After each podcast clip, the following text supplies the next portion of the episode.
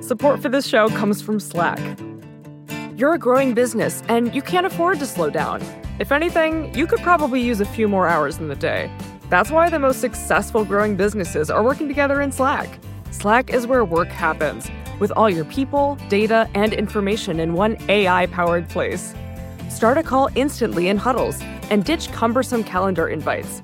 Or build an automation with Workflow Builder to take routine tasks off your plate. No coding required. Grow your business in Slack. Visit slack.com to get started.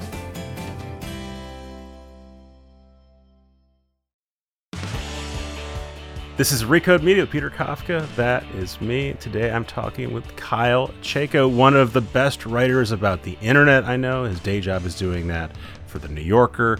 And he also has a second gig. He's the co founder of Dirt, which is an online publication about internet culture.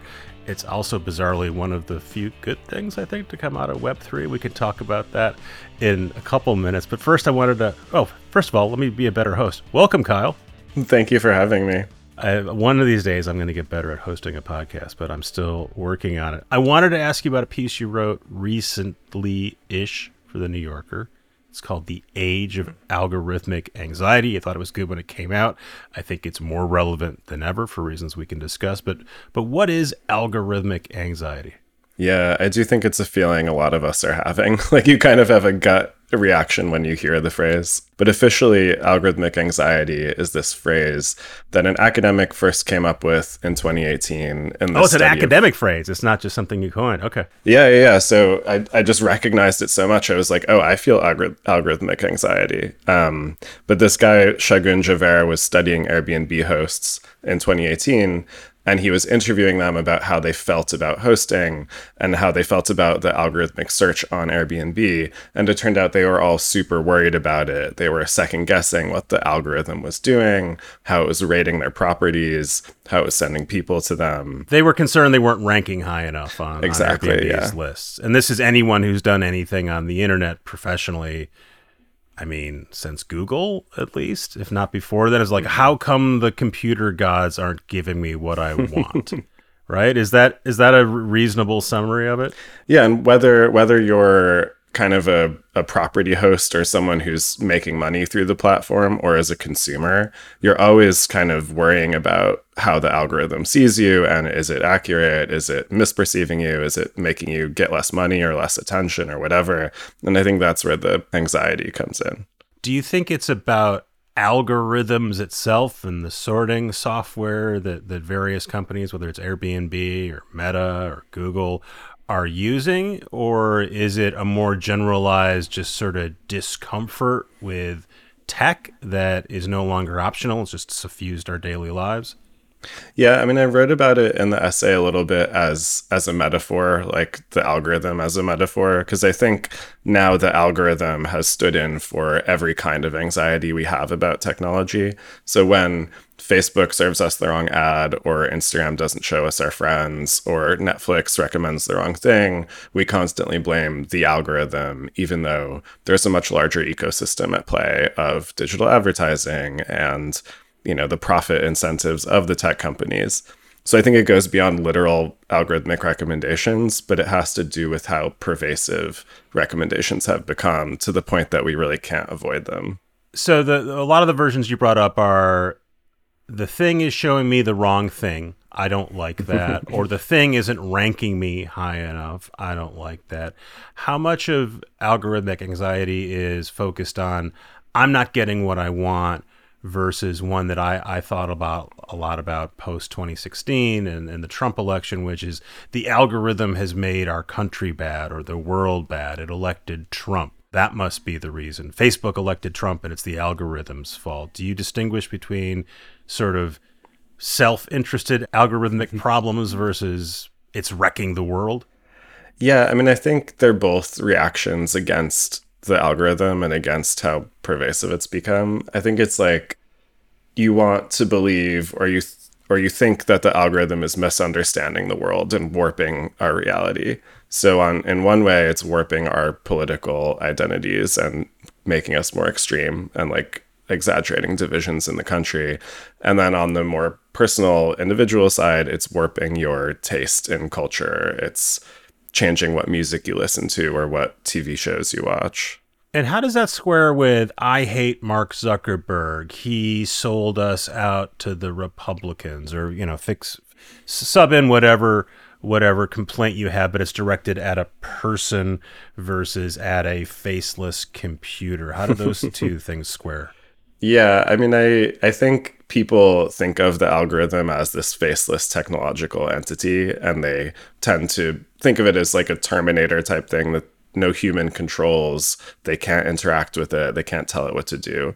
When actually, these are like very human systems. And Mark Zuckerberg does decide how much to weight political content in the Facebook feed. Because there is a lot of vitriol directed at a Mark Zuckerberg and now a Jeff Bezos, and sometimes it's the company. And so there does seem to be some distinction between when people are complaining about tech. Sometimes it's a faceless thing, and sometimes it's a person or a company, and they're doing a thing that's actively bad. They all kind of stick together, I guess, for you. Yeah, they all. I mean, I think I take pains to like reminds people in the essay and elsewhere that you know tech engineers, employees at tech companies are influencing how the algorithm works, and there's kind of no one algorithm, or there's not even a single algorithm over time on one site. It's actually always changing. The incentives are changing, and people are making different decisions to have them act in different ways as someone again who professionally uses the internet and tries to get my stuff to get, be shown to more people, I think about this stuff a lot, and sometimes I get very frustrated, and then other times I look and go, and I, sometimes I think, oh, this stuff really, they really must have this stuff finely tuned. Um, and when, especially when things, when, when companies are on the ascent, we seem to impart a lot of, oh, they really must under, their AI is amazing. Uh, we hear a lot about, about TikTok right now um, or when BuzzFeed was sort of ascended. Oh, they really understand how publishing works and what people want. And then oftentimes you see examples where the AI or the system seems really fallible. It's not just they're showing me stuff I don't want. They're just it seems to be really clumsy. The example I always think about is Amazon, which the you know the evident AI you can see is you bought this thing. Would you like to buy this thing again? Which is what they're showing me right now. I bought a I bought a gaming headset last week, and they're saying, "Would you like to buy another gaming headset?" And the answer is no. You don't seem very sophisticated, and also you're showing me a really buxom model uh, wearing a bikini, and no one in my house is in the market for any women's swimsuit. It seems like okay, this is not quite as sophisticated. You can think of many other examples. Or I tell Spotify, please do not give me any more music by Primus. Do you know who Primus is? Yes, terrible bass guitar. and they keep showing me Primus, and now what they'll do is they'll still give me Primus, but at least they'll exit out. Like there's like they just have not figured out how to not give me the thing I keep telling them not to. Or even TikTok yeah. shows me a woman jumping rope very quickly all the time, and I keep saying I don't want it. I, I, I figured out how to say not interested in this. This is the anxiety. It, it shows up. Well, it, it's it's anxiety, but it's also all right. These guys are not rocket scientists. I'm sure there are literal rocket scientists working on it, but it seems like for them to give me a thing that I'm actively trying to not consume seems like it's broken. And even I can even understand. Look, at scale there if peter kafka gets pissed off and if a 10,000 other people don't even respond to it that's fine. If we can improve our margins a fraction at the scale we're at it's worth doing this. Um, but does the sort of fallibility of the algorithm give you peace of mind at all? No because then i think it controls too much of my life. Like i'm i'm subject to it. I'm actually suffering from how bad it is and that reminds me that i can't escape it. I think like TikTok is a good example where there are ways to show that you don't like content, but it's not super simple and the content can come back and haunt you. Another a woman that I wrote about in that essay was kind of haunted by astrology Twitter and she couldn't get the recommended astrology tweets out of her feed even though they were causing her like paranoia about Mercury being in retrograde or whatever. So I don't think they're they're perfect by any means. I think they're getting better. Like TikTok is certainly better than Facebook at creating a customized feed of what mm-hmm. I'm interested in. I, I kind of think my gut instinct is that more things are becoming more algorithmic and more automated. So I think we're kind of at the beginning of that. What is the the rise of Discord? And if you haven't used Discord, it's just message boards um, mm-hmm. on, on your phone, basically. But that's very much not algorithmic. That's I decide that I want to interact with these people. I have to go do it. Reddit, which continues to be enormously influential, is not really algorithmic at all. You decide what communities you want to hang out on. They'll give you emails saying, check out this cool thing you might like, but that's not really how you use Reddit. Are those just sort of anomalies, or is there a, is, is is the counterpoint to that to the algorithm worth thinking about? Yeah, I think there's a pendulum swing away from algorithmic feeds, and users have kind of gotten exhausted with them and looking are looking for ways out. So when you see the rise of Discord or the resurgence of Reddit or more private group texts or whatever, I think you're seeing people move away from feeds and into kind of human curated content communities, even though that's a horrible phrase. But, you know, Discord has a way of feeling better because it's more intimate. You can trust sometimes who's in a chat and who you're talking to. And it's also just not meant to reach the kind of scale and vast audience that mm-hmm. Twitter or TikTok or whatever causes. Is it a pendulum swing? Um, like, do you think everything is going to move that way? Because TikTok is by far the dominant social platform. It's, it's, you know, built on AI and algorithms.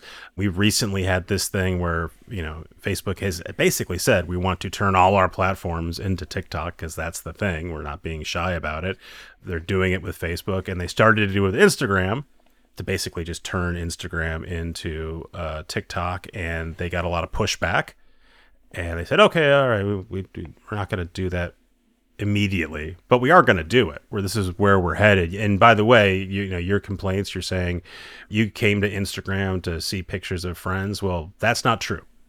That's what you're telling us. It's not true. You want to watch videos, and you want to watch videos from people you don't know. We know, and that's is what we're going to do. And that seems, you know, you've got two giant companies saying this is the way forward. Um, that seems. Are they right? Those Adam Mosseri videos where he's telling you that you want to watch videos on Instagram and the data doesn't lie and you don't want to see your friends. I think that's part of people's exhaustion with those platforms, like the the platform kind of misunderstanding the user despite how they act. I mean, sure, we're addicted to algorithmic video feeds. Mm-hmm. That doesn't mean we want to be using them all the time. Um, but I think what you see is the the kind of early adopter or pro user people on the internet moving into more private spaces and kind of figuring out how they work. And I think you might see a bifurcation kind of where people have their own private communities and friend groups and smaller things. And then you have the megaphone stuff when you want mm-hmm. to be public, when you want to have an audience. Because I think you can't be an influencer in a Discord necessarily. Like there's not a scalability and there's less incentive to be this kind of public figure. You need you need a one to many. Yeah, you need to to grow an audience, you need a TikTok, you need a Twitter. You know, I think I'm thinking a lot about, you know, the the sort of point we're at now with Netflix and uh, HBO Max and sort of um, you know is the what's going to happen with streaming and one of the complaints for a long time about Netflix usually from people who were in Hollywood, not so much from users, but it, it's you you do hear it from normal people saying there's too much stuff or Netflix shows me the wrong stuff. It's too much. Uh, it's too much to pick from. And in some ways, I translate that as like, I wish we went back to TV where yeah. there were just shows that were on at a certain time and you either left the channel unchanged or you flipped around.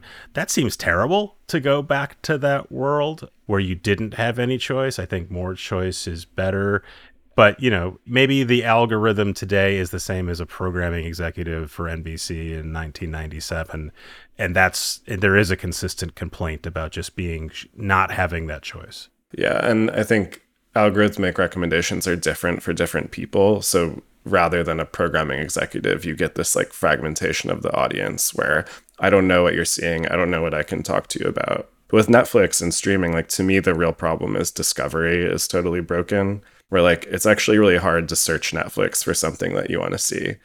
It's hard to like find a specific genre of stuff. So sure, they're pushing recommendations to the homepage, mm-hmm. but they're not letting me signal that much that I'm interested in. Like I love food documentaries. It's actually really hard to search Netflix for like all the food documentaries. It is weird because they pride themselves on on their tech background and they should be really good at that. There's evidently you can tell there's an issue between a fight between stuff they hope you watch versus stuff mm-hmm. you might want to watch. You know, a, a, mainstay of their their homepage for now a couple years is this is what's popular with other people. Maybe you'd like to watch that. What's the makeup of your media diet right now? You're a professional media consumer. How much of the stuff is stuff that you've sought out, lean mm. forward versus stuff that's being served to you? I think, I mean, I watch a lot of TikTok, probably definitely too much. So that's a lot of lean back. And like, I'm not giving TikTok a lot of signals. I'm not following a lot of accounts. I just kind of like to see what the feed brings up. But I think in terms of like music and streaming, certainly, uh, I do do a lot of digging and I try to get as many human recommendations as I can. So that comes in the form of like newsletters on Substack or people's good Twitter accounts. Um, Maybe a podcast here that might, might yes, hit you to something sure. like a New Yorker article. We'll be right back after a word from a sponsor.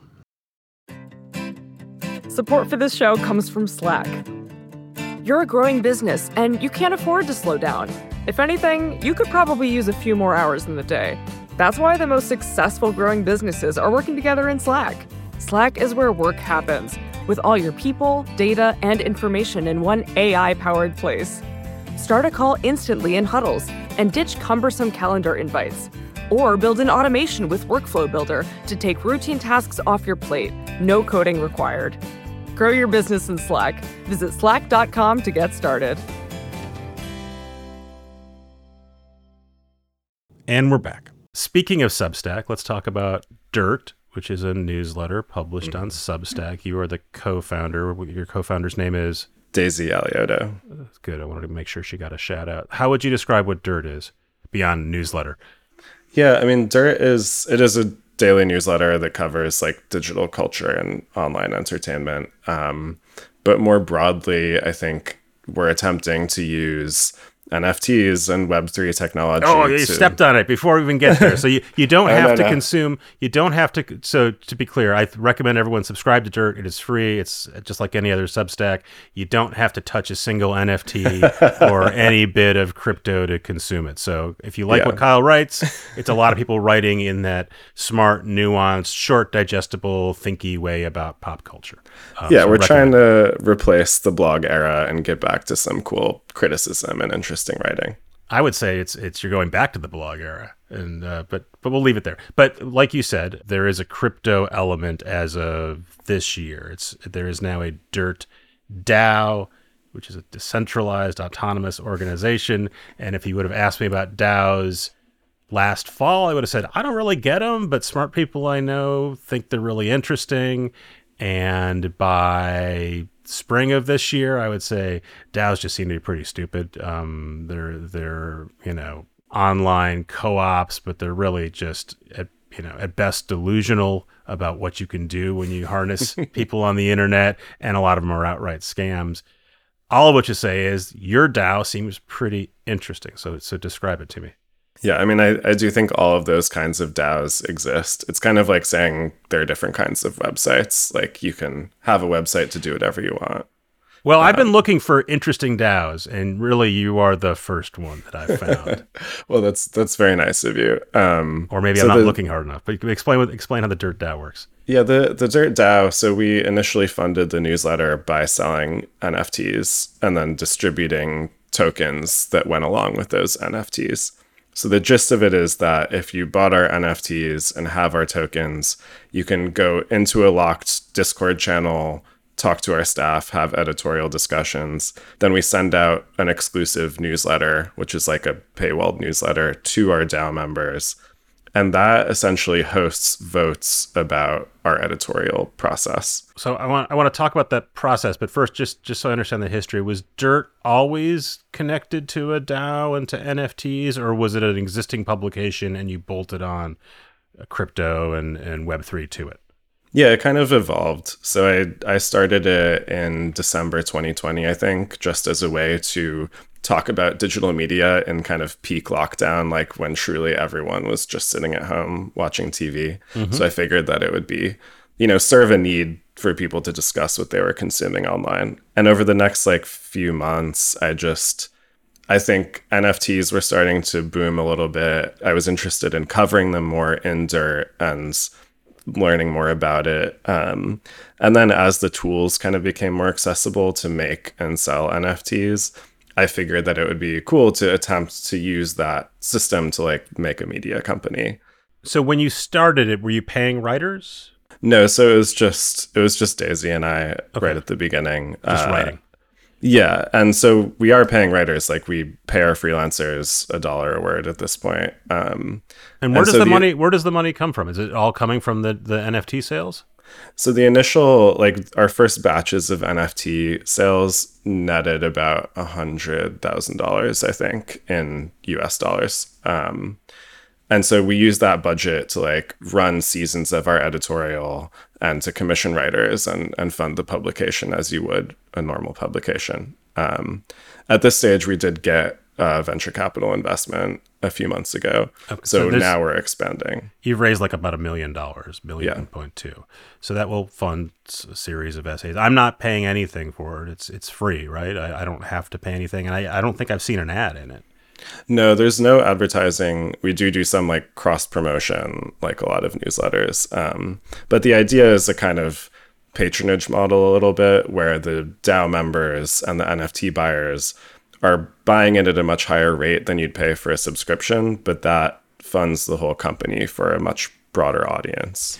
So, so now I want. I was. I talked to you a little bit about this offline, but I, I really want to figure out how the DAO, what the DAO does and doesn't do. Because to me, yeah. the idea of having a publication run by any kind of committee sounds not good, let alone people on the internet whose sole credential is they bought a piece of digital something. What actual sway does an d- individual DAO member or even the entire collective have over what you guys publish, how you publish it, where you head next? Could they could the DAO rise up and say this is now a publication dedicated to covering long-haired Persian cats? Yeah, I mean that's the balance that we want to strike is it's it's not publication by democracy. Like I don't think anyone really wants that in the end. Um, so what we do is essentially Daisy and I and our editorial staff curate story ideas. So we curate pitches from freelancers. I once did a you know a list of four stories I wanted to write and then had people vote on them. So we're kind of you know DAOs do governance. So like what is our DAO's governance is selecting like which pitches from an already curated list of pitches we're going to do soonest. So it's already stories we want to do. So is it just limited to here's a list of here's a menu. You could pick the things on the menu. If it's you can't pick off the menu. Is that is that sort of the full extent of it? Yeah, exactly. So that's the stage that it's at now and I think in the future we'd like more tools for DAO members to propose story ideas and then get those funded. Uh, launch new columns, launch new projects based on what people vote for so that sounds kind of interesting. On the other hand, this is my standard Web3 question. Why do you need the blockchain for this? Why not run a traditional poll or sell traditional subscriptions with a with a credit card and your subscription also entitles you to a special vote in the special room or whatever it is? What what is the point of, of using the blockchain for this?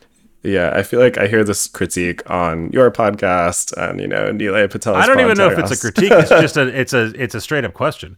No, no, it's a it's a good question, and I think there's often not a good answer. But here are my answers. Like I do think there are very specific use cases that are really good for this. Um, so I think raising money via NFTs, sure, you could sell T-shirts or tote bags or whatever.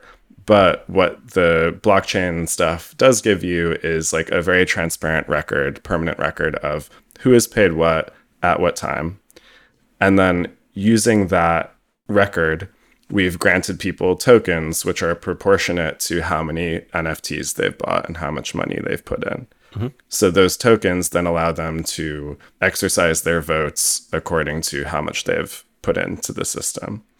And then with blockchain based voting systems, all of the votes are always public forever. We can't stop them being public. And this like record that develops over time is also really useful for Dirt as a publication because we know who's participating most actively. We kind of know who our who our core supporters are and we can send other NFTs to their wallets. We can bring them into new projects. We can kind of incorporate them into our ecosystem more in the future. Um, so I think like those those are some useful things for us. And then on the consumer side, I think in some ways owning an NFT is better than just paying a subscription fee because it is something that you own and hold in your wallet.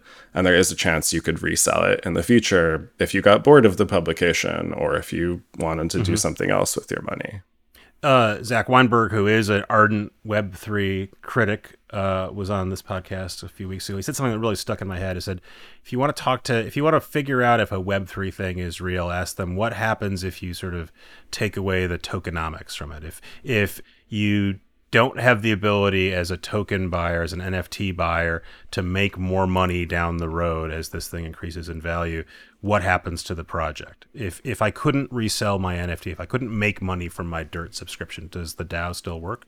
Yeah, I mean, I I think some people have resold Dirt NFTs for more money. I would not say that that's the usual thing or what we expect people to do with them. I think like if the only incentive in a Web3 project is to make more money, then it's a failure as a project because you're not really offering anything. So for us, you're buying an NFT, you're buying a member subscription or whatever. What you're getting out of it is not just trying to make more money, but it's like participating in our governance and editorial discussions. It's like knowing that you're supporting the publication and the content for other people and maybe I, I would hope that in the future when we do more dirt nfts maybe you'll sell for the same price that you bought it. Like you buy a subscription two years later you get bored of it you sell it back for the same amount. And so that means that you've supported us and funded us but you're getting that money back out of the ecosystem. And it's like you know a subscription is maybe like a rent on content, like it's going away.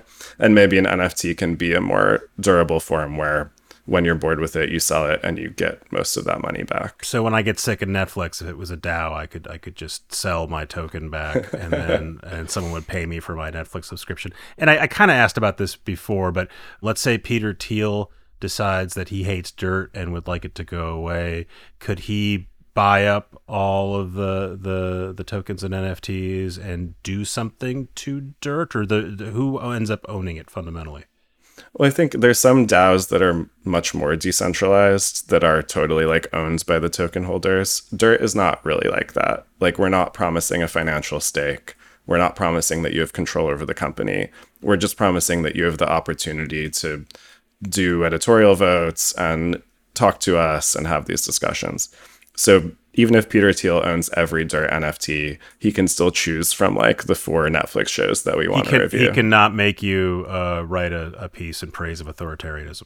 No, no. And I mean, a, a different media company in Web3 could do that, like just a kind of vote based medium or uh-huh. something, uh-huh. but that's not what we're doing. Like editorial by committee, as you said, is is usually boring. Did you follow Civil? This was a blockchain publishing experiment. We had Zanush uh, Zamarodi on a few years ago now, 2018, to talk about it. Um, I was baffled, but you're nodding your head, so it means you you did you did yes, yeah, uh, yeah. did follow it. I was confused from it from the get go and felt a I, I, didn't root for its failure, but I was a little relieved when it failed, so I didn't have to worry about thinking about it anymore. Uh, was there some lesson you took out of Civil that you're applying to, to Dirt? Yeah, I mean, I think Civil was using tokens in a much broader capacity. As I recall, it was partly to like vote on fact checking. Mm-hmm. Like you could resolve fact check disputes by voting with people's tokens. And I just think that's too far and like too big of a capacity for tokens to like vote on the truth. Um, so instead, we're just like, we're trying to limit the scope and focus on what we do best, which is like produce a good newsletter and editorial that people want to read. And the question is, how do we bring subscribers deeper into that process and like make them feel like more of a part of it, not letting them vote on what is the truth of our publication? So, like I said, I've been looking for interesting DAOs, looking for just interesting Web three projects. Period. That don't seem dumb. Yours, yours is in the the cool category. You said I'm painting with too broad a brush. There's other cool stuff out there. So, non algorithmic recommendations, what are what are other interesting Web three and DAO projects that you'd recommend that I and listeners check out? Yeah, I mean, it's still an evolving field, but I think there are starting to be more legitimate projects. I think this project called Arkive, like Arkive with a K, um, is a museum DAO essentially, where people who join and who put in funding can choose which objects the the group is collecting, and what they're collecting now is kind of cultural ephemera, like early MTV artifacts or the model of the first snowboard and then these kind of like overlooked cultural objects that I think could be kind of valuable and it's regardless fun. The thought of like helping to choose what what things a museum is collecting is is a cool thing to do. Uh, there's another media Web3 project called Channel, which is a series of like very niche cultural podcasts. And they made a member pass or like a subscription mechanism using NFTs. And I think they're using that funding to produce like very specialized, very intense content that some people really love. And I think that's interesting. And then, I mean, you have the classic NFT profile picture groups like Bored Ape Yacht Club. Mm-hmm. And I think uh, to me, I mean, it's honestly kind of exciting to see them making tons of money, producing stuff. It might go nowhere, but it's at least a lot of energy in the yeah, we, ecosystem. We, we talked before, and you brought up Bored Ape Yacht Club, and I was surprised because to me it seems like this is a quintessential like sounds cool until you look at it and then you realize no none of this can work and you know i, I don't begrudge anyone taking a fly a speculative flyer on something. And by the way i don't begrudge anyone buying access to a club they think is cool. Although any club you can buy into can't be that cool. But it, it seems to me that the whole premise that, that it's because the whole premise of Bored ape yacht club is not just that it's a club it's we're making this cool intellectual property and it's going to be stuff. It's going to be movies or TV shows or uh, those haven't happened yet, but there is, I guess, like a burger restaurant in Southern California that uses Bored yeah. Ape Yacht Club. But uh, it just seems like this this can't possibly work, and anyone anyone who tells you otherwise is a charlatan. I don't think you're a charlatan, and you don't have a vested interest in this. So what am I missing about the Bored Ape Yacht Club? I mean, I think, I mean, on one level, I think the IP argument is is really bad. Like, I don't think anyone wants to make a Bored Ape TV show. I don't think anyone wants to pay you to license your individual ape, which is wearing a special hat. Like, it's just, it's not appealing storytelling for anyone. But what I do find compelling about Bored Ape and other like profile picture things is that it brings together a community of people around some kind of shared purpose online and sometimes that shared purpose is just like pumping your NFT, right? It's just to make more money. But it's almost like refreshing to see people positively supporting the same project, even okay. for any reason, just because, you know, Twitter for the past 10 years has been total melee war yeah. of all against all. And I'm like, oh, you guys are being nice to each other? That's that's cool and different, actually. Okay, is it but is it different than GameStop or AMC where where you had a bunch of people. We don't know who they were. It's the theory uh, getting together in Reddit. They were positive. They wanted their stock price to go up, but no, it's a good it's a good question. I mean, I think there is a different angle than just the stock price going up. I think it is people talking to each other. I think there are some creative projects that have come out of it. Like Bored Ape has done some stuff. There's a project called Blitmap that I enjoyed being a part of the community. I think it's just like when I talk to people as a journalist, every tech person I talk to now is talking about how do we make a social network for 1,000 people, for 5,000, for 10,000. And NFTs have a way of doing that because mm-hmm. they create like a scarcity of accounts within the group or belonging within the group. And that's something that I find totally interesting. Okay. Um, so we found three interesting NFT Web3 DAO projects. One that you think is interesting that I think is not. Um, that's not bad. That's a pretty good ratio. yeah, there? There, there's stuff going on. I think media companies are starting to think about it. I mean, I know your company has been discussing stuff, but we're just early on in this process. Oh boy, um, I have to ask my bosses about the, the Vox Media NFT. Actually, you know, I can imagine ways that would work, but I'm going to stop talking about my employer for now. I want to say thank you, Kyle, for joining us. This is great. Yeah, this is so much fun, and I'm a big fan of the podcast. So Thank you, cool. sir. I'm a fan of your writing, which you can find at the New Yorker. You don't write that much for Dirt at this point, right? It's mostly contributors. Well, the other thing that I'm doing is finishing my second book manuscript, which is about algorithmic culture, and it will be ah. called Filter Worlds, and hopefully it'll be done someday. Okay, I foretell another Recode Media uh, appearance in your future when you've got a book to, to sell. Thanks, Kyle. Thanks for coming on. Thank you so much.